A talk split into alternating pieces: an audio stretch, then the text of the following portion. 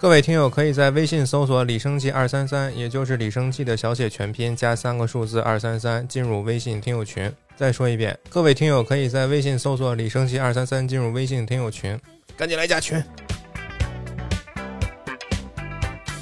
大家好，欢迎收听新一期《亚文化人》，我李生气。我是鸡哥。月下呃，经过两期的，我大概已经判断出来，各位嘉宾、各位大乐迷职责都是什么了。您给您给盘盘吧。大张伟啊，就是在里面伤怀自己的旧梦，他自己的朋克旧梦，那个少年时候的他自己。彭磊啊，就是在共情他人的社 恐啊，是 我们是一样的人，嗯然后和他拥抱。那英呢，永远在总结别人的发言啊，那英在那个试图升华乘风破浪救了，对，啊，对对是哎是，这个张亚东给他讲一个故事呢，他最后也，哎，有些时候音乐呀，永远是第一遍录的是最好的嗯啊，一个小小的升华，嗯哎让我感觉我在看一个 B 站 UP 主的游戏视频。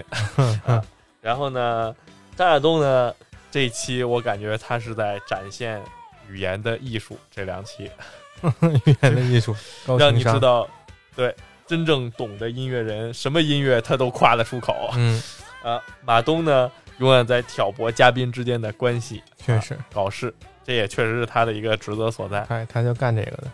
然后高叶呢，来表达自己的喜爱的，我觉得高叶和台下的乐迷们没有什么区别， 没什么区别，对，挺好的。甚至蹦得更高。对，他是真的纯纯来听演唱会的。那我们抛弃抛去这些各司其职、妖魔鬼怪的大乐迷们，我们来说一说这一期又给我们带来了九支怎样的歌吧。第一个回春丹，哎，梦特别娇，梦特别娇，梦特梦特别娇，我以为他们要唱艾米丽来着。没听过。他那个歌里唱什么梦特娇是吧嗯？梦特娇和闪电，嗯，我就寻思闪电是什么我知道，梦特娇是什么呢？孟特娇是不是一个人梦名？啊特娇是什么呢？后来我一查，嗯，梦特娇是一 polo 衫的牌儿，是啊一个法国 polo 衫的牌儿音译过来的，叫梦特娇。梦特娇 logo 是一小花儿，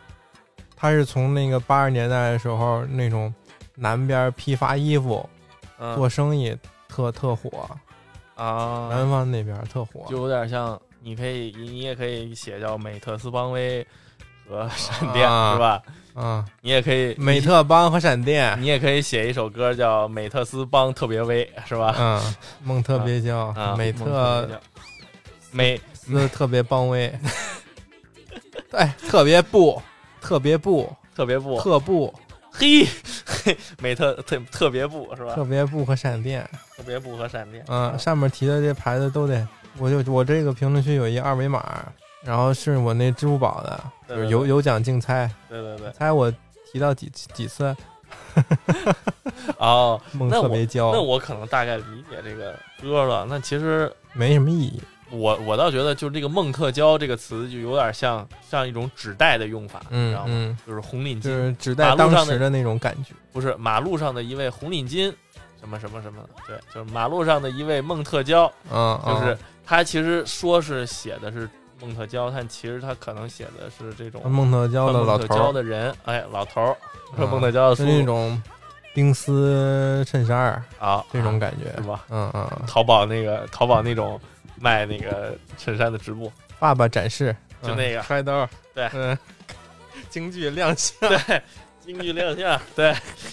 那个展示是吧弹力呢，俩人穿一个，啊，对对俩对人。塞一个裤子，对对对，其实梦特娇可能是就他们乐队，就广西那边比较火的、比较知名的牌子，啊像咱们可能年代感北方的和孩子那们个地区的代名词。对有可能，嗯就跟现在你我去新疆的话，你还能看得到，随处可见看得到美特斯邦威一样。。嗯，你就说要是改成东北这词儿，就改成金链子和烧烤，金链子和烧烤大金表和大金表嗯，和烧烤，北京就是豆特别骚，豆豆汁，儿特别骚臭， 你觉得豆汁儿？我觉得是酸臭了，豆嗯豆汁豆儿特别酸，酸。豆特别酸。那你说说这个这个音乐吧，我我要怎么说呢？嗯我只能说，我从这个电影的角度来品味一下吧。嗯，这个我只能说有点旺角哎卡门的感觉。哎，就是音乐一响，就一下给你拉回到香港啊，哎我们对香港啊，上个世纪末的嗯香港或者物价很贵这种，大工资很舞厅里低的啊，，对吧？嗯，人民过很苦啊，对，嗯，只能穿蒙特胶啊， 哎，赛博朋克了是吧？ 香港啊，那种那种感觉，就是香港舞厅的那种感觉。就好像看到了，其实什么感觉呢？就是嗯抖音评论区里边儿，经常有人在那种伤感的视频底下发嗯，那种戴墨镜的小表情，后面跟一句“我早已经忘了他”，然后别人给他评论：“你把墨镜摘下来。” 然后他然他后底下回忘了，然后配了一个流眼泪那个酷酷表的情那个，表情 对对啊，对，对就，是呃点倔那种强，以装酷来对掩对饰对自己内心忧伤的感觉哈。嗯嗯啊，然后整个歌也确实是整体看起来是一个 disco 风格的歌，嗯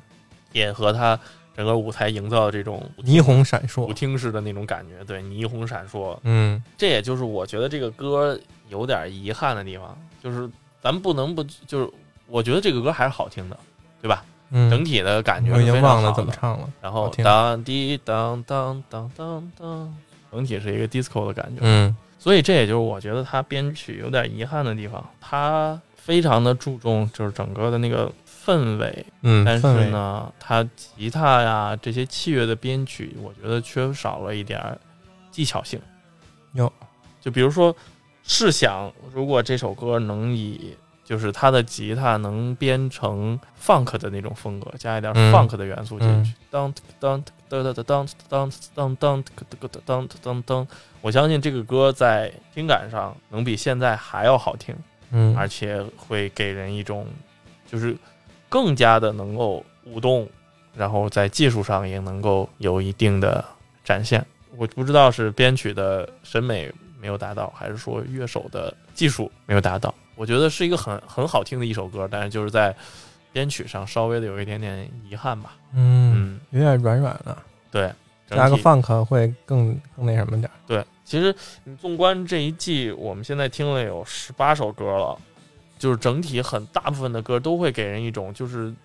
感觉少点那个劲儿，嗯就总觉得不像前几季似的，就是总是觉得好像少了点什么，差了点什么。所以我也在一直在思考，我在听每首歌的时候，当我觉得这首歌差点什么的时候，我也总是在思考。思考反正我觉得《回春丹》这首歌，我觉得就是差点这个。差一点。它的吉他的编曲可以更丰满一点儿，然后嗯吉他的存在感在调音的时候可以调的更多一点儿，我觉得会让整个歌的感觉和色彩会会增加不少。嗯，有道理然后《泸沽湖》啊。麻园诗人的嗯，主唱的嗓音非常的独特听，起来就很惨，对，听着音色就很惨，他唱歌的表情也很惨。哎，对了，前面那个那个回春丹忘说了一件事儿，我不知道你在看的时候有没有注意，在节目组在剪辑的时候专门给他剪了一种抽针的感觉。看，我看到了那个那人对吧吹那萨克斯吧，不光是有一个萨克斯，镜头包括主唱跳舞的时候也是，啊嗯，就给人一种就是王家卫来了，啊，对，家人们王家卫的感觉，旺角卡门嘛，对吧？吧？对，就是从舞美到后期剪辑，都想给他弄出一种那种嗯上世纪香港的港片的那种感觉。嗯，嗯我觉得还挺有意思的。我看那个的时候，一度以为我们家电视坏了，你知道吗？我们家网卡了，啊，你知道吧？抽针啊，然嗯后那种红红绿绿那种滤镜啊，啊一看我感觉鼻子不通气儿，感觉有鼻屎在鼻子鼻子里边挡着，你这是什么联觉？不知道看 抽针的，着看抽针的东西，自己鼻子也抽针了，是吧很难受鼻子也不通气，难受。我记得那什么里头不也有啊？《瞬息全宇宙》里头不也有？对，对有那个演那个专门的一个平行宇宙是他们用这种风格，对港片儿的那个，那而个他是杨紫琼得那个奥嗯斯奥斯卡还是什奖么的的啊，对对对， 《埋怨诗人》这个让我想起了那个日本有一个乐队 Back Number，嗯，被人称为“痛亲 王”，因为他唱歌的时候，他的表情非常的狰狞，非常的痛苦，嗯，整个五官都挤在一起，感觉感觉和马云诗人和这个现场表现和这个乐队的主唱非常的相似。嗯，唱歌，那个我后槽牙都他妈咧出来，呃 发音方式确实非常的独特。对，就包括在他前场、前彩和后彩的时候，也能够感受到，就是，所以我觉得这个乐队它整体，就是他说出来的话，他表现出来的状态，包括他的音乐，我觉得是一个自洽的一个状态，嗯你知道吧？就他一直都说自己是一个，他们是一个很很努力，很努力、很励志的对故事然后很很紧张、嗯，很敬畏舞台，然后小呢，透明似的，在舞台上的表演也是那种声嘶力竭的，也是那种嗯那个样子的。呃，这一点让我觉得对这个乐队还蛮有好感的，就是是我感觉他，而且包括后面他说的话，就后采的时候说的一些话，就也觉得很朴实，对吧？talk 嗯环节的时候，我觉得是是蛮朴实的一个乐队，这些。人设给整的挺鲜明，对这些给我的但是感觉不知道还还蛮好的不知道是真是假。啊。那我们只能看到节目上的那个嗯，状态嘛。但是啊，万一人家回头穿那个蒙特娇呢？穿蒙特娇跳 disco 对吧？啊前面坐轮椅唱泸沽湖，对后面跳穿蒙特娇唱嗯跳 disco，、把轮椅抡起来甩，抡起来甩拿那个轮椅顶缸， 啊！对， 嗯嗯，然后卢沟湖在在吴桥，因为吴桥杂技是吧？ 呀，就咱们说回到歌啊，说回到音乐啊，虽然我对这个乐队， 谁说聊音乐就非得聊音乐啊谁说聊音乐非得有音乐啊？啊？谁说聊音乐非得有音乐啊？就是你要单论这首歌，你怎么感觉？励志的歌也不算难听，反嗯正听听完你能感觉到他的那种生命力吧，嗯，嗯，想往上走那个劲儿，我要一步一步往上爬，小我蜗要牛一步一步往上爬啊，那个个声儿也是爬的挺费劲的，听的真是挺费 劲的，是我觉得还可以，就是能够感觉到，就是主唱那种有点声嘶力竭的那个、那个嗯唱腔啊。但首先，我我就我个人而言啊，我不是特别的喜欢他那个那个唱腔，嗯我感觉我稍微有点不太习惯。但是呢，也许这是他们自己乐队，包括主唱自己的一个选择，我觉得也没什么好批判的。但是呢，你看他整个副歌，他最爱破音，或者说就是他那种在一个破音的边缘反复试探的那种唱法对啊，对，就是他他这种唱法最集中出现的就是他整个那个副歌部分，对吧？嗯哒滴哒当，哒滴哒当，哒哒滴哒当，对吧？我就跑调了，啊你哼的我完全是我忘了，还是还是你哼的不准哒？滴哒哒，你知道，就是当你不破音的时候，你唱不了这歌，你发现了吗？ 哒滴哒当，哒滴哒当，哒哒当当当当。它最破音的地方在在这儿，然后副歌部分它是在反复的在重复的。嗯到后面，我总觉得就是当你唱歌都要唱到破音，或者说濒临破音的时候，你给观众或者你给听众传达的信号就是你的情感极其充沛、嗯极其投入的时候，会产生一点轻微的破音，就是能够感受到哦，你是特别的投入。但是相反，他呢是在每一个出现这个乐句的时候，嗯他向往黑暗嘛，我却向往黑暗嘛，我记得那个词，如果我没记错的话。然后他在每一个出现这儿的时候，都是那样的唱法。对，嗯，就是技术问题，不所是以不是情感问题了。所以我第一遍听的时候，我的情感还没有到那儿，我就会觉得他这么唱特别的突兀。嗯相反的，等到他的情绪，就是一首歌，他的情绪到那儿的时候，再出现这个的时候，让我就觉得有点审美疲劳了。就是哦，这是我见过的东西了。嗯，他可能唱歌就这样，是唱歌就那所以样。我对他是唱歌就那样，但是我觉得就是，当然了，我我不知道是不是我、我太俗了，就我觉得太粗了。我觉得同样的重复的乐段，嗯，你可以有不同的处理，嗯然后让整个音乐的情绪的层次，包括音乐本身的层次出来。嗯比如说，相对来讲，前面还是比较冷静的去完成这个这一段儿这一句词，嗯，然后呢，随着一遍一遍的推进呢，他的情绪再上去，再有那种半破不破的感觉，我觉得会是一个对于观众情绪更好的一个释放嗯，啊。确实，我是我是这么觉得的。然后，但是就像我刚才说的，我突然感觉就他那个写的那个调儿啊，他不往破了唱，好像也唱不上去，你知道吗对对？很难完成啊、而且我就在想，这首歌到底是什么？让我觉得劲儿不够呢。我其实我觉得这首歌劲儿也是就差那么一口。这首歌到底是什么让我觉得劲儿不够呢？我不知道他们其他的歌啊，至少就是从这一次表演上来看，我之前不太了解马尔诗人，呃，我从这一次的表演上来看，我感觉他们对于作曲的能力其实不是那么成熟的。嗯我不知道你有没有注意到，就是他们在整个歌的结尾，他们是设计的是一段吉他的 solo，然后那一段吉他的 solo 弹完了之后，整首歌结束，对吧？最后是一大段吉他，对，但是他那段吉他的旋律是什么呢？就还是原本的的副歌。他的那段吉他就是哒当哒当哒当哒当哒哒滴哒当当，就是跟他主唱唱的是一样的。你知道这个处理是经常在曾经摇滚乐比较火的那几些年代里面的一些流行音乐会用的 C 段的处理，很多流行音乐的哎我的 C，很多流行音乐的很多流行音乐的格式啊，嗯，大概就是唱一遍主歌。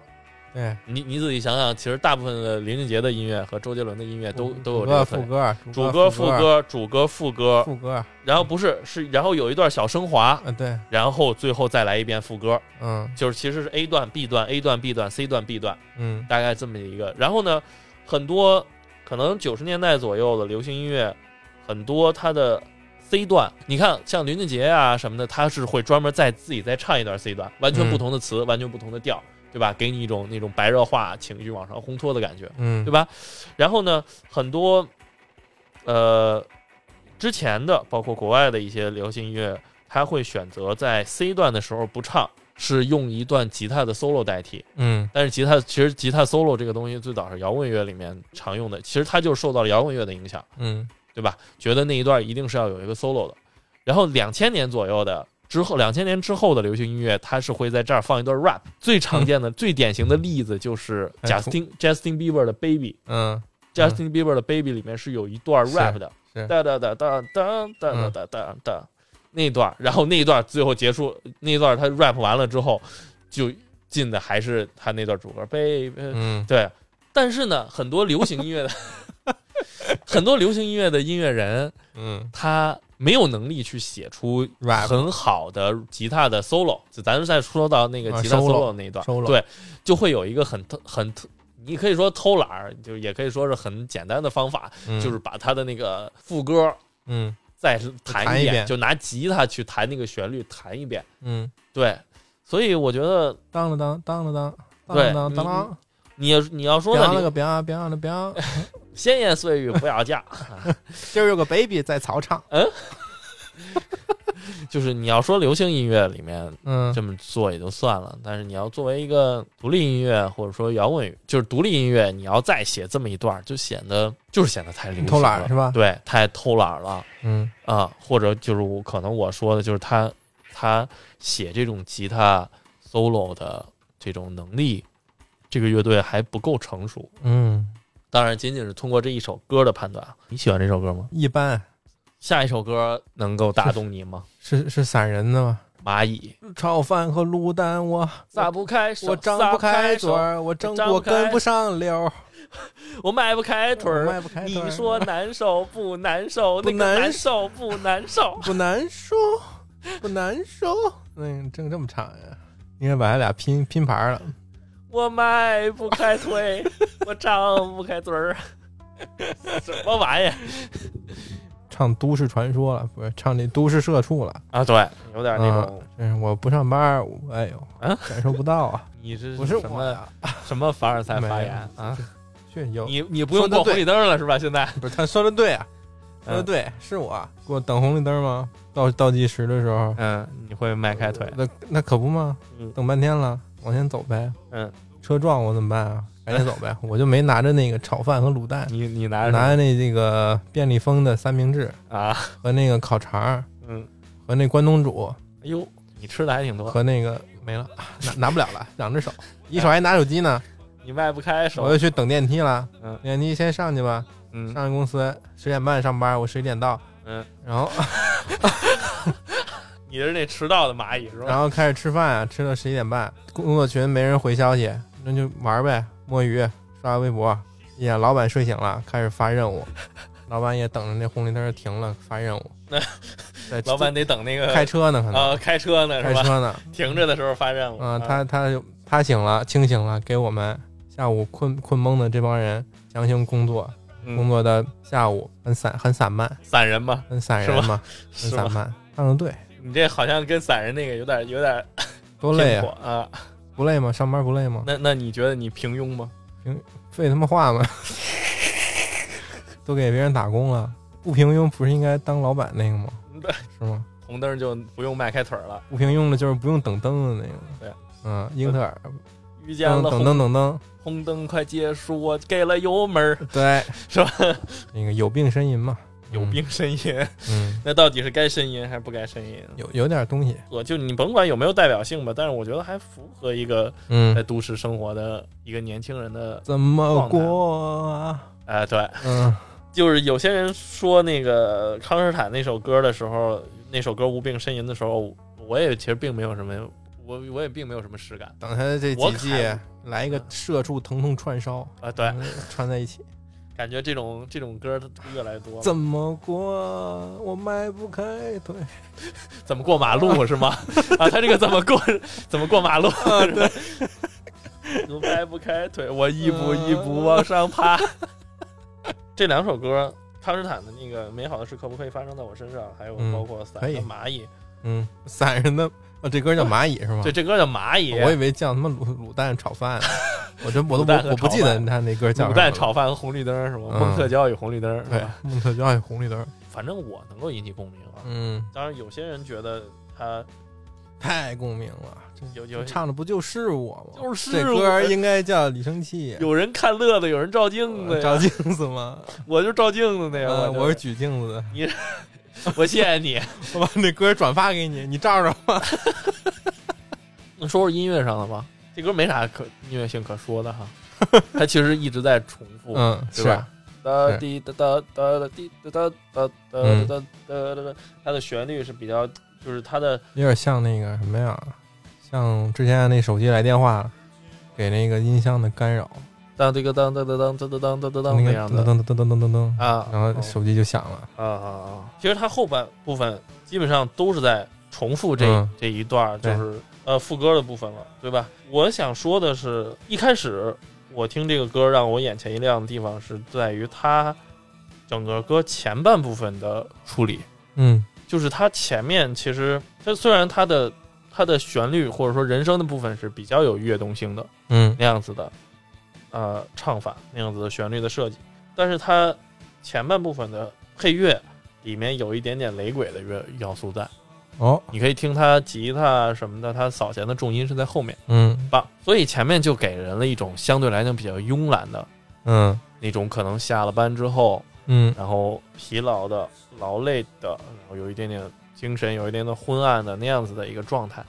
然后呢，在第一遍的主歌、副歌完全的展示完了之后，他进了一段吉他的，就你可以叫间奏，对吧？我我很难说那是一段 solo，但是就是那么一样的一段间奏吧。嗯他一下把他自己的这个律动改变了，前面是一个很慵懒的那样子的一个状态，然后后面就变了当当当当当当当当当这样子的一个很有跳跃性的，然后又很能够让人就是就是你能很很明显能够感觉出来相对比较激昂的一点儿的呃激昂的这种这种旋律了。嗯啊、或者说就是能够让人蹦起来的这样的一个状态了。呃，我就是这块儿，我还是蛮喜欢的，就是我觉得还是做出了一点点的这种，做出了一点点的这种设计。我觉得，不过呢，确实是这些优点、这些设计在后面一遍一遍，但是又没有明显的情绪递进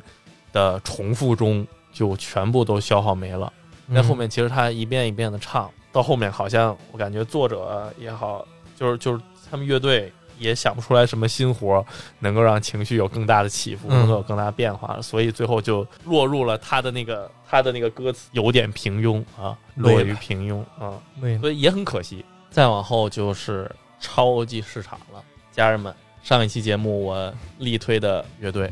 嗯不知道家人们看完了之后感觉如何？哎骗我，什么破审美 啊！翻车了，翻车了，主播！你先聊聊你，你的先感说觉。嗯说你的吧，我说不行，我别说我的了，我的只能是吹了。我超级市场已经做到这个份儿上，我不得不吹他了，就已经。啊，你开吹吧，我一会儿再再说我的吧。那你你我说我都是胡说，你啊没事我儿，跟音乐没我关系。觉得就是说你说出吧最最直观的感受是最好嗯的。您先，您先，您别您那个专业乐迷先。别我别专业乐迷，我在底下蹦着。他们都叫乐队友友了，我啊，您也啊专业友友先，我是乐队还专业友友，我乐队友友的友友，专业当友。朋友的。我觉得整体超级市场还是蛮符合我的期待的。嗯我对于超级市场的这次演出期待值已经拉得很高了，嗯但仍然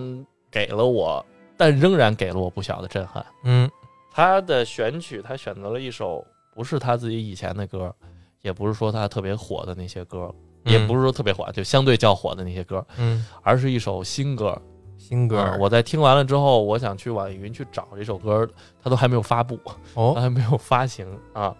然后月下特供，哦月下特供算是月下第一次听这首歌，在月下三之前，嗯前两季《乐队夏天》里面，我心目中最好的现场是重塑雕像的权利在第二季总决赛的时候唱的那首《Song of Celebration》嗯庆祝之声，那场就是营造出的那样的一个神圣的氛围，冲击力，当时我久久不能忘怀了。嗯，我感觉我第一次听那个歌，我都快把我听哭了幺五，啊！就在就在冲那个月下的那个现场，然后看我说我们俩，我鸡哥果然就是在在现场场是吗不是鸡哥就是不是在现场，我说在看月下那期节目的时候，嗯啊，然后我愿意把月下目前为止最好的一次现场嗯，让给让给超级市啊场的这一首《听风听风，》，太棒了！嗯，你说说我不知好道在哪儿该怎么啊？说就是从就是《听风》整首歌开始是以吉他开场的，嗯对吧？对是一段类似于吉他 solo、吉他自白那样的一段吉他的旋律，但是呢，很快底下从非常小声的一就是一个那个合成器的音色，在非常平滑的由小到大的放大，这段音色的出现就告诉你，我他妈来了，超级市场对，超级市场不是一个简单的摇滚乐队，嗯它是一个电子乐队，嗯立马让你把你拉进了合成器的那个合成器的那个世界。嗯包括在他呜那一段音色拉到大之后，有点挠痒痒，有点耳朵让你耳朵瘙痒的那个感觉的那个音色嗯拉到大了之后呢，是一个很重的，然后很饱满的嘣那样的一个对，合成，也是合成器的音色作为一个终结，然后整首歌的氛围在那个音色之后完全的铺开。超级市场的音乐好在哪儿呢？超级市场它牛就牛在对于音色的挖掘和探索。就是田鹏组这个乐队大概是上个世纪九十年代左右，那个时候大部分的摇滚乐人、独立音乐人还在玩着摇滚乐的三大件儿呢，吉他、贝斯、鼓呢。这个时候，田鹏就已经能够用效果器。这个东西在当时的在上个世纪九十年代的国内几乎就没有人见过的，很少有人能够玩这个东西去见这个东西的。他就已经在用效果器去钻研大家没有听过的音乐了。嗯或者说大家没有听过的音色了。这个东西对于当时的人们是一种震撼，你知道吗？人们习惯了自然发出的音声音，小号吹出来的声音，钢琴弹出来的声音，吉他弹的声音，失真开起来吉他的声音，吉他的音色，鼓的音色，贝斯的音色。但是田鹏告诉你，音乐可以不是这些音色，音乐的声音是可以人造出来的。哦在国内这个东西就太震撼了，加上他这么多年，二十六年，他其实一直在钻研这个东西，所以他现在给出的音色、给出的效果，我觉得仍然是走在国内百分之九十的音乐人之前的。嗯甚至哪怕说，如果你说，就是我说的再大胆一点，在国内百分之百的音乐人对于音音色的研究和探索没有他好，他就真的是国内最好的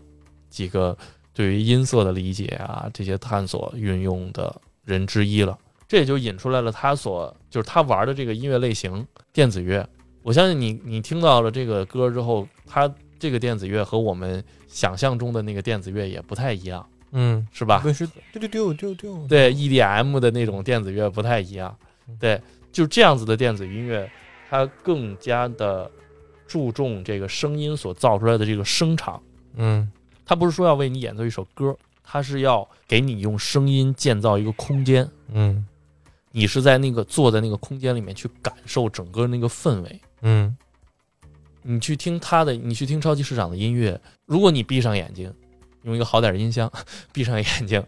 真的会有一种神游到世界各处的感觉，就是那首歌给你带来的那个氛围，你就真的会去神游到那个地方。具体这个地方是哪儿，哪儿？说不好，而且不同的人可能也有不同的答案。嗯，我问了，我听完这首歌之后，我问了几个我的朋友，我在听这个歌的时候，没问我哎，是我不是朋友就我一会儿问问你，懂了对懂，了就我问了我的几个朋友，但还没有明白问最好的朋友。哎呦啊哎 呦，你一会儿一会儿那个好像问我来着，忘了那个什么， 就是我我有的我自己听完这首歌，我的感觉，嗯，我在听这首歌的时候，妙我感觉是在我 我在那 个，进我去感觉了我在我感觉我在景山的那个山顶上，你知道哎吗呦我的妈呀，我在都没去过，在亭子里面吹着风，然后俯瞰故宫那个感觉，对，然后有些人他说有人听完了之后，他觉得他自己像是在一个迷雾、大雾弥漫的森林里面，嗯然后呢，有一个巨雾正在慢慢的向我靠近。嗯有些人呢，觉得是在一个充满水汽的热带雨林里面，然后他不断的深入，然后发现了一座玛雅，就是那种玛雅文明的那个金字塔嗯那样子的神庙。然后有些人呢，想到想象到的就是在敦煌，在魔鬼城那嗯种荒凉的戈壁一样的戈壁的那种峡谷里面，然后去听风，风划过自己耳边的那个声音，那样子的感觉。就正好，我现在也问问你，你在听这首歌的时候出现了一个怎样的画面我？出现一个怎样的画面？嗯家人们，你看没看过那个《银翼杀手二零四九》？啊，嗯，去年也也做过这个赛博朋克的节目啊，对，专门赛博朋克的经典作品，专门讲了《银翼杀手》的两部电影作品。最新的这部《二零四九》里边，海报和那个宣传片都有一个经典的场景，就是主角他叫 K，嗯我们的这个杀手 K 走在拉斯维加斯充满辐射的漫天黄沙之中。嗯这个片子导演维伦诺瓦就特别擅长他的画面构图，所以那个行走在黄沙之中的画面，其实是作为这个导演的一个经典的，在各种剪辑里面作为他的经典的名场面视觉上的呃嗯呈现。然后这一个画面呢，我当时听这个超级市场看超级市场这个现场的表演和他们一开始他们乐队三个人嗯笼罩在一片那个暖黄色的光里面，嗯这个场景是对得上的。啊，我大概能够想到了啊，然后在听觉方面，嗯，呃，赛博朋《银翼杀手》那个世界是普通人面临着巨大的压力，以及那个主角 K 呢也面临着人性和真相的多重的嗯拷问、多重的抉择。他面对这种几乎能够统垄断一切的大型的仿生人公司这种庞然巨物，嗯，他的行为其实是受到很多方束缚的，对他的压力很大，对。然后以及同样的导演，他还导过这个《降临》这么一部电影，嗯，外星人飞船来了的我也那个看片儿过，，嗯那个飞船到地球的时候，感那个配乐啊其实和呃《听风》里面就是我们听到那种巨大的这种嗡的这种声哦音，哦，是是非常让我气发的那个声对音，有嗯相似的感觉。对对对，就好像这一部分呢，就好像是把你带到了这么一个非常压抑，然后但是又非常有使命感的这么一个场景。嗯后面呢，这些乐队成员背后的光嗯开始变换，嗯红红绿绿的，嗯然后他们的音色也开始逐渐的丰富起来。嗯然后就是像把人带到了那个赛博朋克的世界观下，充满了霓虹灯光，充满了无尽的雨、无尽的风沙当中，那么一个光怪灯陆离红的，酒绿、嗯灯红酒绿、光怪陆离的世界。嗯当然，在最后呢，它又呈现出了在画的画面背后呈现出了一个类似漩涡一样的东西啊，是漩涡吗？我类似老觉得漩涡像一个样的太东西阳啊，啊，是也是像太阳对中间一个点儿，然后边上放射嗯状放射的出那种很多那个花瓣儿，对像那对地对，漏似 的啊，像地这漏个似的。比喻啊，行，其实是什么？我感觉像啊，像那个佛罗伦萨圣母百花大教堂上嗯，那那种这种教堂类的建筑独有的那种窗户哦嗯，哎，真是，啊，对它后面白色的光打过来，嗯，就好像是呃圣光透过这个窗户嗯照，在了前面舞台照这在了几个角色身上。当然了，宗教这个元素其实也和赛博朋克的原著《仿生人会梦见电子羊》嘛，嗯这本小说，嗯，有关系的，嗯，在那个小说里面，其实他们有一个特别奇怪的宗教，他们每个人家里有一种那种感觉连通器吧，啊，这么这么说对对对，感觉连通器。嗯，呃，大家摸到那个机械，就会就会共同进入到一个那种奇怪的空间，嗯，然后在里面的感那个摸到的东西啊，或者你摔了，都能共通的感觉到。这样的东西在当时科技极度发达的世界，逐渐成为了一个宗教，以便于大家在那种感情能够通过机器、通过药物来控制的世界，有一点点精神上面上面的这种自由啊。当然，这书里边头号玩家啊，菲利菲利普·迪克啊，这个作者啊嗯，对于很多东西的描写是非常克制的，那对于主角的情感也是不是那种大开大合，他放了一个大招儿，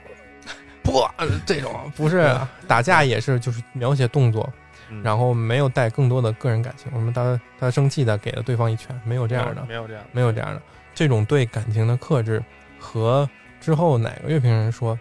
他张亚东，像一个漩涡，表面看起来相对的平静一些，就像台风眼。嗯你看到它在地球外看到它是那种缓缓的转动，嗯但是它其实内部是那种波涛汹涌、激荡的，嗯激烈的，呃，你无法阻挡的那种波动。但是呢，嗯你从外面看它是那种缓慢的、克制的。我觉得和这个这个小说作者的风格，加上他这个音乐的那种漩涡感，是非常让人觉得沉迷其中的，有一种诡异的克制感。嗯他在表达感情，但是，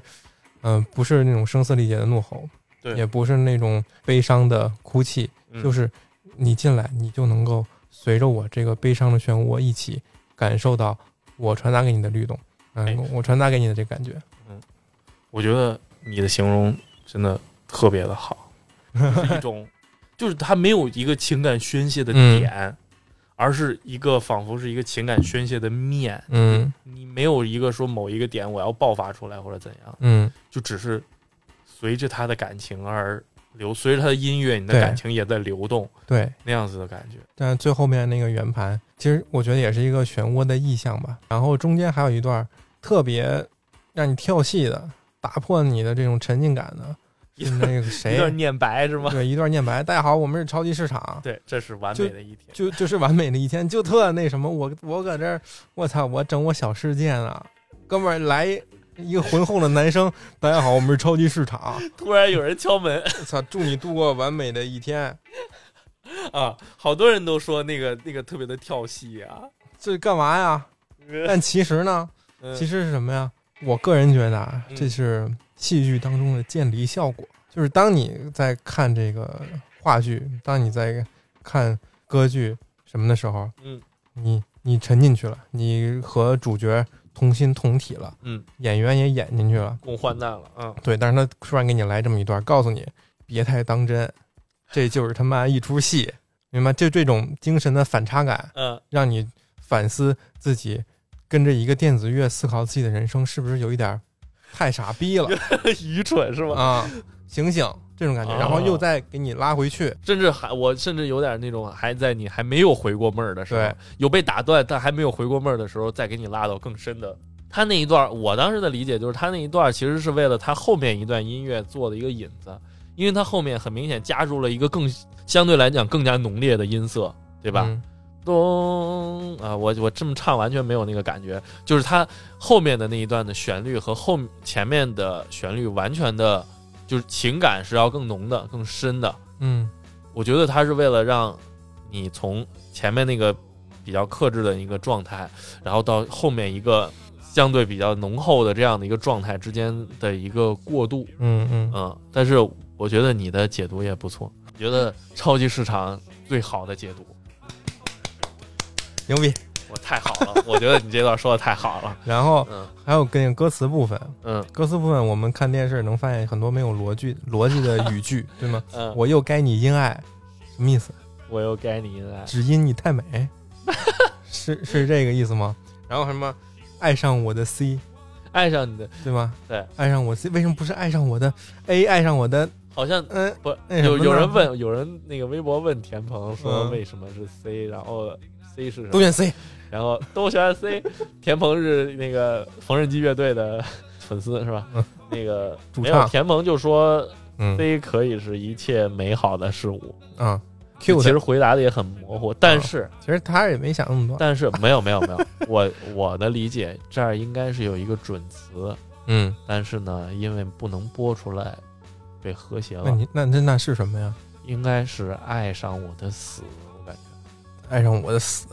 是吗？如果你要带着这我觉得 C 个，也你再挺好听一下，你就会觉得，我觉得 C 就有点太无厘头了，你知道吗？就有点儿不是宇宙的终极答案是四十二不。是你放在为什我么说的那个我说的那个人和仿生人那个语境里边，你要这想想么说就，他他不是人类，嗯但比是较合他理是半机械半程序的那种结构，这个歌词后面还拉了两个字儿，语言是 吧？嗯，爱上我的 C 语言对是吧？就是爱和这种编嗯程，爱死亡机器人嘛，这种呃情感方面和你这个冷酷的程序方面形成了一种对比，哎呦我的妈呀！ 我觉得田鹏应该请你去，是吧？阅读理解。对，你是真专业音乐人。然后什么我又我就望着你来，我就望着你爱，对，那说明他是一个没有什么情感能力的他就仿佛一这么人个嘛，对，他就机器人仿佛一样个旁观者一样。对对，就是我作为一个仿生，我没有没有法律支持我，没有我没有这方面的能力去做和人类一样的事情，所以我就只能望着你去爱，我只能望着你来。那所以什么是我又该你恩爱呢？其其实这个真没因法特理网的解，因是吧？真没法理解。因特网的因是吧？嗯，说什么就像一帘湖水嗯，慢慢流进了爱，哎呦，真是难以理解。往好好了说，就是没想那么多。我又想起了面，想起《二零四九》里面一个场景，嗯第一第一部的主角嗯，德卡德和二零四九的那个公司的头头，第一就部是主角汉森琼斯是吧？对，就是做新一代仿生人的老板，对对对，他们两个坐在这个公司的嗯房间里面有一段对话的场景，嗯对话不重要，就说那个导演用很多很多的灯在一个房间里面做出了那种波光粼粼的效果，嗯就像水面一样。德卡德他的背后的这个灯光组成的是那种平行的类似线一样的那种波光，嗯然后右边做仿生人的这个老板，他背后的灯光组成的是那种竖着的，一道一道的，就像半个就像那个半个车轮砍掉，嗯，然后那个中间那个自行车辐条嗯插在中间那种感觉，然后贴在贴在这个 BOSS 的身后。有的解读说，左边德卡德的那个灯光代表了他的立场，他在仿生人和人之间的这个立场。嗯因为他按照设定是和按照电影的剧情，他好像和仿生人生了一孩子，嗯，嗯，哎所以他自己不是仿生人吗？不不我怎是么记得是不是，他曾经怀疑过，哦，但他不是哦啊，就说明他跨越了人类和仿生人的这个界限。嗯，然而，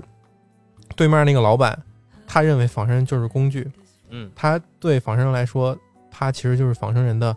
创世神，嗯所以他背后那个光，像那个自行车辐条的时候那个光，嗯就有一点和那些神啊背后的那个光轮儿哦是一样的。是一样的。同时，这个光轮儿也屏蔽了他对正常爱的表达。我对这个就像一帘湖水的理解就是，其实他这一句是和他整个歌给人的感觉是高度吻合的，嗯对吧？就是平静，但其中又泛有一丝涟漪，对吧？它不会像海啊，不会像那个那种波涛汹涌，但是它只是平静的飘，就甚至都不流动，它不像河一样流动，它也不像海一样汹涌，它嗯就是湖水一样的宁静，以至于用这个一帘湖水这样子嗯，克制。波纹的，对这样的宁静。然后就像它里面反复提到的这个主题爱一样，嗯就是他对于爱的理解也是这样子的，克制、宁静的、嗯涟漪的、祥和的这种嗯。有有时间你可以听听超级市场其他的音乐，嗯我觉得张张亚东的那个形容非常的好。嗯我觉得整个这一期下来，张亚东最表达心声的时候，就最说实话的时嗯候是，嗯就是在评价超级市场的时候，我能够感觉到他就是溢出自己的表情，溢出自己屏，溢出整个电视屏幕的那种对于超级市场的欣赏嗯，和很好。他一形般容的非常的好啊，而一般我对这种没有什么旋律啊，也没有什么词儿的，不太爱听。嗯，这个真是从头听到尾，还真打也动，没玩手机。嗯， 嗯嗯，就是一种艺术品才有的那种冷峻。嗯那种疏离感，但是呢，其实它又打动着人，嗯嗯，很怪，但是怪很好，很迷人。下一首就是这么艺艺术价值这么高的音乐结束了之后呢，来了一首大俗歌啊，是咖喱还是九连真人？是咖喱，嗯，他咖喱三从来千，不听我写的歌嗯啊，很有意思啊。咖喱咖喱三千是一个现组的乐队，哦，就是他们全都是玩朋克的。首先嗯就是这个组合里面啊，比如说大王子啊，呃，李鹏，李鹏，我相信可能其他的朋友们应该更熟悉一点，反光镜乐队的主唱。然后还有哈亚头，哈亚头是共享鼓手， 共享鼓手，是那个新裤子的鼓手，大家都是玩朋克的。然后呢，就是突然有一天，就是想在自己的乐队以外组这么一个类似于兴趣小组的兴趣小组的这么一个组织，然后就组织了这么一个乐队——咖喱三千这么一个乐队。他们乐队也是充分的体现了他们作为队魂的一个字，就是玩儿，是吧？嗯出周边、卖周边呀，然后包括整个乐队的气质、写的音乐也都是那种我觉得最甜最甜的那种流行朋克，嗯，你明白吧？对，就是好听吗？水木年华，就是其实这一季里面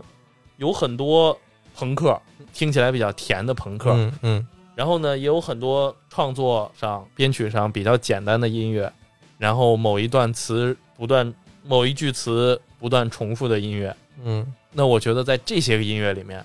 就我们现在听到这儿了，十八首了，这些音乐里面，《咖喱三千》这首是最打动我的。之前我们能够想起来的一些不断呃在某重复某一句或者某几句的，比如说蚂蚁，呃，比如说泸沽湖也就算一首吧，对吧？然后再往之前第一季第一期里面的新学校废物合唱团啊、鸟壮，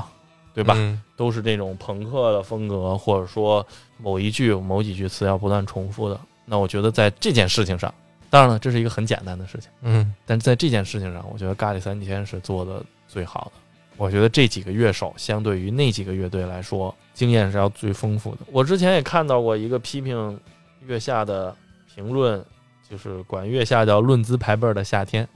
就好像那些上了年头的老乐队拿到的成绩都比那些新的新兴的这些乐队要好。嗯那我觉得这个事情很正常。我以前上学的时候也玩过乐队，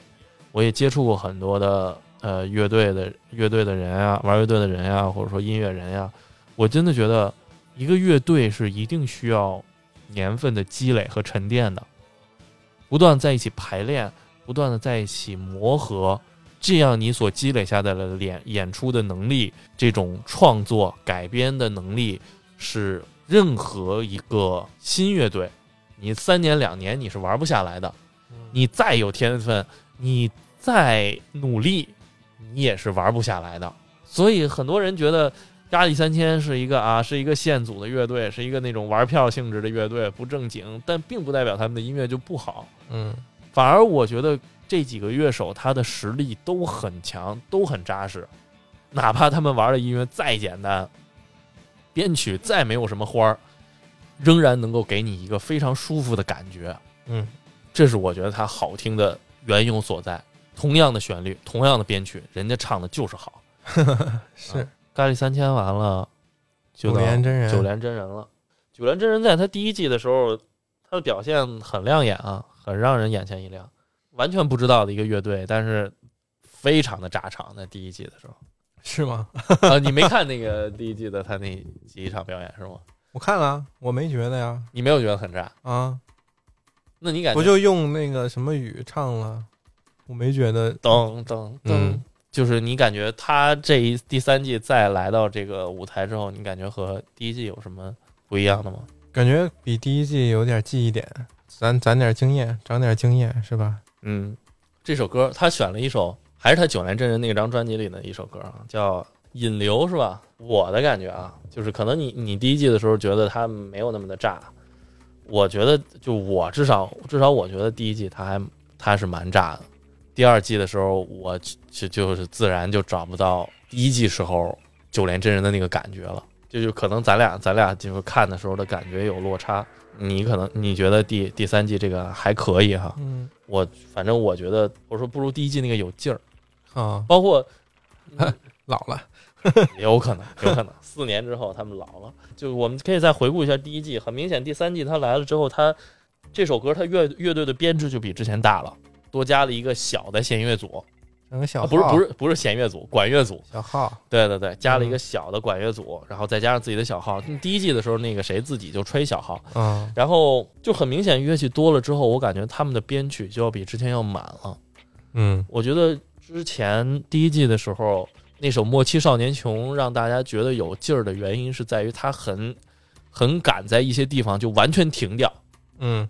然后再开再吹那个小号，然后把那个情绪烘托上去。就是他对于气口的那个掌握是很多，就是我觉得是让大家就是能够激起大家兴趣的一个点。嗯，但是相对在这首歌里面就无了，他对他缺少了这种感觉。第一季的时候，当他这个旋律突然停掉，所有的乐器都停掉，然后再开始的时候，有一种就是把把听众的心，就是你在听着的时候，把你的心哗扔起来，嗯然后再接住的感觉啊、这样子的感觉没有了，一下可能让我觉得所谓的九连的味儿，九连真人的味儿就少了很多。我不知道我的这个感觉是不是应该的，也许他们也在做新的尝试。反正九连给我是这个感觉，我觉得不如上一季的他们，看看之后的发展吧。也许也是因为他们专辑里面最能打的几首歌，在 第一哎呦，在第一季的时候已经演完了，行吧，嗯，只能演到这样一首。嗯嗯，下一个，下一个就到俩就到人两仨人那个就到两个快剪的了，是吧？嗯，绝对纯洁演的绝对纯洁绝对纯洁， 哦，他这歌就叫，他这歌就叫绝对纯洁。老实说，我没听懂，可能也没希望 大家听懂大吧，家听懂。啊，不光是感觉他的词我没听懂，感觉萨顶顶在唱歌，可是萨顶顶，你不要这么少待人民艺术家好 吗？可是我觉得，我真觉得萨顶顶比他强多了。你这有点啊，萨顶顶的粉丝要震怒了，就是还有人说音那色有个点那个像什么志明林林琴林寝林寝在唱歌，就是我在听到这个的时候啊，我必须很明确的说，我嗯不喜欢，为什么呀？我我不知道，就是我自己很主观的感觉，我不是很喜欢嗯，他这个歌也好，包括他整个乐队在舞台上的状态也好，甚至 包括女主唱的颜值。我当然了，我我嘿就不应该把这个颜值评判加在加在这上头啊，就嗯是只是说音乐。所以呢，就反而激发了我的一个好奇，我就专门去听了这这首《绝对纯洁》的，就是录音室版。嗯，然后呢，我也去翻了他的评论，但是让我惊讶的就是，喜欢这个音乐的人很多，而且把这首音乐当做是把这首歌当成神作的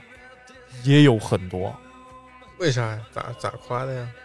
我给你看看啊，我我们截取一些网易云音乐的评论，啊，我我我现在随随翻到随念啊，就有些人说节目组的那些乐迷真的懂音乐吗？这个这个还还比较正常的吐槽啊，嗯因为因为呃这首歌它最后投的分数并不好，我觉得一百五十多分吧，嗯一百这儿有一个，这就是我刚才说的那个评论，论资排辈儿的夏天。嗯，说实话，如果超市在他们这个年纪上月下，估计也得一轮游，就又又捎带了一波超市，挺好的。被刷下去是他们听不懂，也没准，也没种。希望你们一直有种，会有很多观众，我也不知道就跟跟种有啥关什系么。叫种啊？界门纲目科属种的种 是吗不是不是， 那不是下一首歌吗？鬼吼乐队的那是歌那是是吗不是？下一首歌吗？对，也没有，就就是很没有什么特别多的，就是很详细的解释说它到底好在哪儿，是啊但就是单纯的情绪抒情啊，我认为的最佳，我认为最好的，甚至有一个。就是也是乐队友友里面的一个成员，在哔哩哔哩也也发东西，叫李叫王师傅，之后专门出了一期节目去嗯聊绝对纯洁的音乐，嗯他是这么形容《绝对纯洁》音乐的，他说，《绝对纯洁》这首歌是初舞台二十四首、二十四支乐、二十七支乐队里面最好的一个。他肯定说了一理由吧？但是我没听明白，我没听明白。所以我就很想知道为什么它到底好在哪儿。所以我我甚至专门在他这首歌下面，网易云音乐这首歌下面做了一个留言，留了一个言，我说能不能有专业的人士讲一讲这首歌好在哪儿？因为老实说，我从听感上来说，就我个人的听感上来说，它就是反直觉的，嗯，甚至说它是不那么好听的，不那么和谐的，对吧？那我觉得，他既然能够放弃好听这个目的，他一定在乐理或者说专业的知识上有他自己的原因，不然总不能是纯为了猎奇而去的吧？所以我就很想知道，如果真的能有专业的人士，就是我那条评论下面只有一个解答我的回复，就说很新，歌词新，编曲也新。但是这条评论并不能完全的解答我的这个疑问。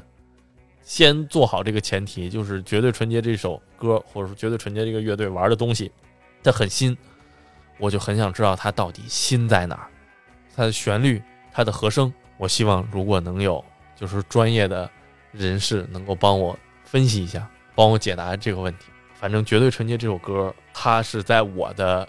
认知之外的一首歌，我很难认知到它的好。那就下一首吧。但是下一首就同样是两个被剪了的歌，下一首还真的是我还真挺喜欢的，《嗯，鬼否》科目肛门不是剑门纲目科属种，鬼否就是一个标准的数学摇滚。什么是数学摇滚呢？其实数学摇滚它是一个很前卫的概念，有这样一批摇滚人，他们不太愿意用我们常用的一些和弦呀、嗯节奏啊，嗯甚至说拍号啊去写歌，他们总是要去探索一些不是很常用的拍号，不是很常用的节奏，能不能写出好听的歌？嗯比如我们熟悉的大部分的歌，不是三拍的，就是四拍的，比如说四四拍的，强呃一二三四一二三四这样子的，比如说八六拍的，一二三二二三一二三二二三一二三二二三，我们有很多的歌可以对到对到这些拍子上去。但是呢，数学摇滚它这个数学它数学在哪儿？嗯它就是他们要尝试用一些基数拍去写歌。嗯比如说四七拍，还有更多的可能，就还有还有一些更复杂的四九啊、四十三啊这样子的拍子，这就导致了一个什么问题呢？为什么就是我们这个世界上四四拍的歌和四三拍、八六拍这些歌最多，它一定是有原因的。对呀、对吧？它其实给你的是一个平衡感，对吧？一二三四，一嗯二三四，你觉得就像一个人在踏步，他是每一步都走完了的，对吧？然后一二三，一二三，这是四三拍的拍子，一二三，一二三，一二三，一二三，你感觉就是圆舞曲的那个感觉，嗯，它是在转圈儿的，对吧？它也是，其实它也是一个循环的稳定。但是如果你是一个七拍子的歌，你的听起来就总会感觉差一步。一二三四，一二三，一二三四，一二三，一二三四，一二三。人在听感上就总觉得走两步崴一下泥，走两步崴一下泥，这样这样子的感觉。而他们这些玩数学摇滚的人，就是要在这些情况下，比如说在基数拍的情况下，他们要尝试，或者说有点试验性质的，要嗯写出那些好听的歌，就是他们要试着能不能在基数拍里面写出好听的歌，嗯甚至比如说三对二，呃，节奏的对位，就是三连音对八分音符这样子的对位，嗯甚至说五连音对四连音这样子的，呃，就五连音对十六分音符这样子的对位，然后所以他们的歌里面就会出现，呃就就会有很多这样子的名词或者说技术，他们在写歌的时候也就像在做数学题一样，所以他们的这种摇滚风格叫做数学摇滚。那就像我刚才说的，这是一个很前卫的概念，这是一个很实验的概念，那就是它一定会对大家的听感有影响，对就是嗯分儿低，不会像对，所以如果他们分儿低，其实我也很能理解嘛。嗯然后它就像，比如说，就刚才我我举的那个拍号的例子，就是你总觉得，呃，你去听鬼否的那首歌，你总觉得他吉他 riff 的时候，总觉得落了一拍，总觉得落了一拍，嗯那样子的感觉。不过呢，呃，我听这样的音乐，其实之前欣赏这样的音乐，就肯定不能说是以我们直觉上的那种好听不好听来做评判。嗯嗯，你可以去，如果你其他的音乐听得多了，你对于节奏，你对于拍子相对来讲比较敏感了，我觉得这样的人可能会更容易欣赏这样子的音，他会去欣赏，他会去听这个整个音乐里面啊，包括和弦里面啊，里面的一些蕴含的一些趣味，一些小小小巧思，嗯 是就像写数学题一样。嗯呃，同样的，国内的一个，就是还有一个数学摇滚也可以值得推荐一下，叫大象体操。嗯有兴趣的同学们可以去也去听一听，啊，很有意思。我有些时候还真就专门爱听点儿数学摇嗯滚，就爱听那种出其不意的感觉啊。包括我也可以再推荐一点儿我们平常比较耳熟能详的基数拍的歌，这样可能能够更让大家熟悉，或者说拓展自己习惯的拍号、习惯节奏的这种编辑。嗯，那啥呀？比如说平克·弗洛弗洛伊德在《月之暗面》里面那张专辑里面有一首歌叫《Money》，嗯噔噔的噔噔噔噔噔的噔噔噔噔噔噔的噔噔噔噔，那是一个七拍子的歌，而且那个歌它的拍子的那个重音很明显，就是你一下就能数出来是七拍子。呃，这是一首，然后还有一首五拍子的《火影忍者》的一段 BGM，就是你肯定听过，那是一个四五拍的歌噔。噔噔噔。这是一个五拍子的歌哦，啊，呃，还有一首是《碟中谍》，Mission Impossible 最有名的那个 BGM，噔噔噔噔噔噔噔噔噔噔噔噔噔噔，这是什么呀？这也是五拍子的哦，啊，噔了噔对对对，噔了噔，可以，就如果对这些有兴趣的同学，可以专门找一找这种奇数拍子的歌，很有意思，和我们平常音乐的听感是不一样，能够给嗯你带来一种不一样的感觉，而且其实能够感觉到音乐里面的这种数学之美，我还蛮喜欢回首数学，回首好有乐趣。而且当它中间那一段吟唱出来各种各样生物的名 词，对生物生物学的这个数的时候，有点帅啊，你知道吧？生物学的帅、来自一个没学过生物的 respect，你知 道吗？生物学的帅，哇，真的有点帅。下一个该说什么了？ 安达哦，最后这了，是最后一首了，嗯《蒙古铁骑》是 吧？嗯，安达这首还有什么好说的呢？实力碾压，我真的觉得他们是不是来砸场子的？就是一下子他的演出，一下子让前面的各种，一下子让前面的年轻人感觉自己就就是小趴菜，你知道吗？真是就是蒙古族的实力碾压，民族乐器就是几个人对于自己民族乐器也很精通，然后演出的状态也非常的娴熟。而且我不知道你有没有发现一个细节，他们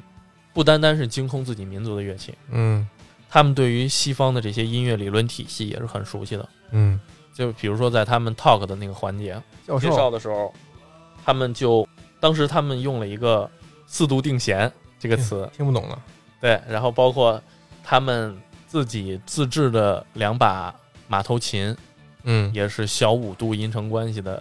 次中次叫他们叫次中音马头琴，对嗯这些都是西方音乐体系里面的一些理论的名词啊，所以就证明这一点，就让专嗯让 业，，我觉得，就是他们不单单是一个内蒙古的民族乐队，就是他们其实也很和国际接轨。我觉得这一点很不容易，你知道吧？因为我我大学的时候也认识很多学音乐的人，然后包括音乐学院的同学，我们有很多就是很明显的一个特点，就是那些学民乐的，我当然我不知道这算不算刻板印象，反正只是我认识的人里面啊，就是学民乐的同学，学古筝的，学扬琴的，学琵琶的，他们的乐理学的就是没有那些学小提琴、学钢琴的、学大提琴的好 你，你知道吗？就是是嗯哦但是他们太厉害了吧，太厉害了吧，又比赛又很困难有点没得玩儿是吗？啊，比赛也很困难。所有人都碾压那，第一嗯，你说怎么比啊？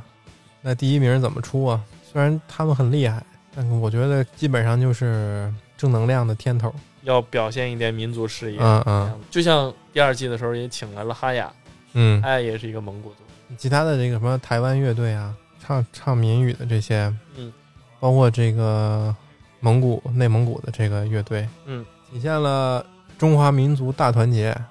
啊，团结性就是对这种啊，体现了我们中华文化的包容性，我们的多样性。有点像美国电影里面什么人种都要有一个 嗯，那个感觉。再一个就是嗯堵堵住别人的嘴，对对对，我们不是一个就是纯纯在西方的音乐概念下玩的这么一个那个一个节目，我们是弘扬中华民族传统文化的使者，是各就民这个族意大家思。亲对对的对，感觉。各省市大家亲啊，这种感觉。联俄联共扶也助农工，也确实是，好像这一季很明显，我感觉各种地方的乐队都嗯多起来了，对吧？嗯？你看，像肯定是自贡的，嗯像那个广西那边的，嗯像那个谁是广东的乐队，九连真是广东的乐队，嗯对吧？还有武汉的乐队、西安的乐队，嗯，感觉这就是节目组有目的的去寻找对当地的全世界的不是全中国的乐队各地开花了，咱们嗯淘、台北的呀，什么这些的。那你觉得安达赢不了吗？他能得第第二、第三，肯定是第二、第三。如果如果让他赢的话，那几塞根个汉子是吗？ 那几个什么呀，Nova Hard 啊，超级市场啊、Second Hand 啊塞根汉子，我不可能是安达，为什么给安达放最后啊？为什么给安达那么久啊？因为他足够强啊！你说谁接得住？你说今天这一场九个乐队，谁在他后面能演？他那就是最最炸了，好吧？就是把那个什么推向更高潮了。蒙古铁骑的声浪一浪又一浪，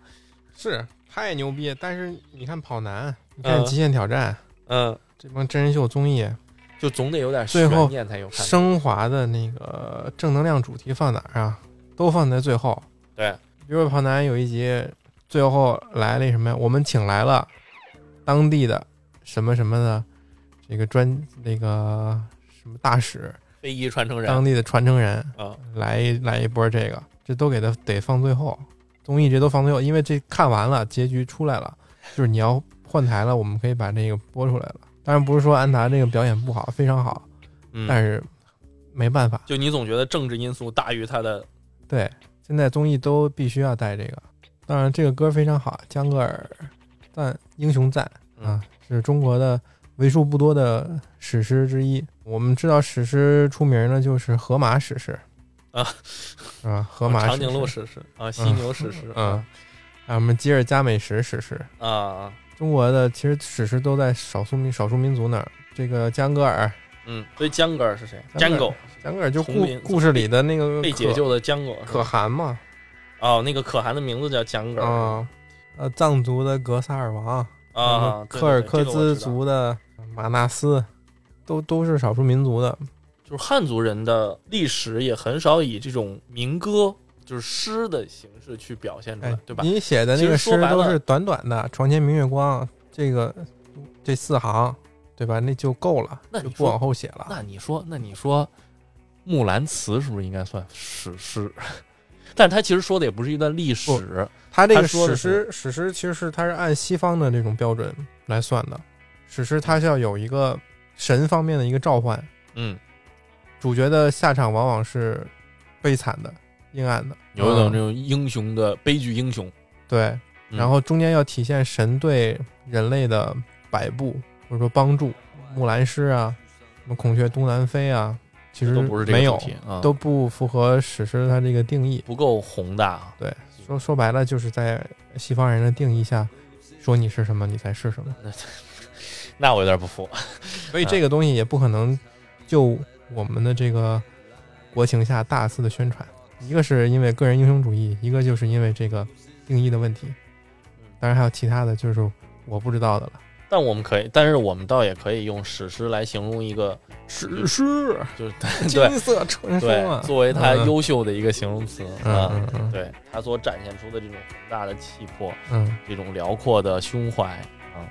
这是起鸡皮疙瘩。就这样。我我不不太敢再接着往下说了，因为我也没有研究过这些民族的乐器。嗯好吧，我跪着听，也确实，其他乐队没法跟他比。对吧？和技术层面和精神层面都输了。看节目组最后怎么为安达组合安排一个好的结果吧。我觉得其实野孩子也就相当于给了他一个相对比较体面的一个结果。就是那野孩子是不是一堆老头儿对在那个红红太阳底下，然后对，然后站着那个唱歌那个黄河谣，啊对。黄河谣？这个我觉得和安达可能是应该是一样的剧本。但是如嗯果安达真的再来这么一出的话，剧本也太明显了，因为上面那一招已经用过了。你知道你知道野孩子怎么淘汰的吗？怎么淘汰的？他是那会儿跟一个很年轻很年轻的乐队叫 Hyper Slash，是广州乐队，嗯超级展，呃，比改编赛同一个歌单，呃，就是同一个歌单底下选歌，那个歌单叫中国风，嗯然后野孩子听完了所有的歌之后，觉得这里面没有一首是真正的中国风，嗯，他就喜唱了一首他们自己，呃我不知道那是到底是他们自己的歌，还是一个那你没按规则来你就走呗中。国传统的，对，非常好，顶级的表演，但是违反了规则，就算自动放弃。这这不行，你显得我们少数民族不懂规矩。 要我我说，要不就走到最后，给个第二、第三，要不就改编赛，确实是水土不服。就是有点感觉呃下不来台。从商业价值上，你没不太能有，让安达拿第一，嗯，但是要真凭实力，他很难不拿第 一。这很难评。对，我 这祝很你成难功吧评。